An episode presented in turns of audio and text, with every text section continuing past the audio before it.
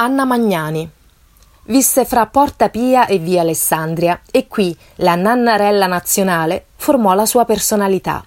Nata a Roma il 7 marzo del 1908, considerata una delle maggiori interpreti femminili della storia, attrice simbolo del cinema italiano, è altresì particolarmente conosciuta per essere stata, insieme ad Alberto Sordi e Aldo Fabrizi, una delle figure preminenti della romanità cinematografica del XX secolo Celebri le sue interpretazioni soprattutto in film come Roma città aperta, Bellissima, Mamma Roma e La rosa tatuata.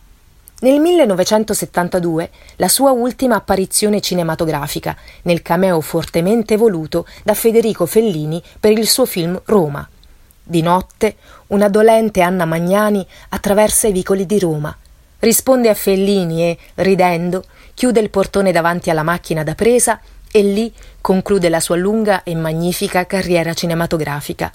Morì a Roma il 26 settembre 1973 all'età di 65 anni.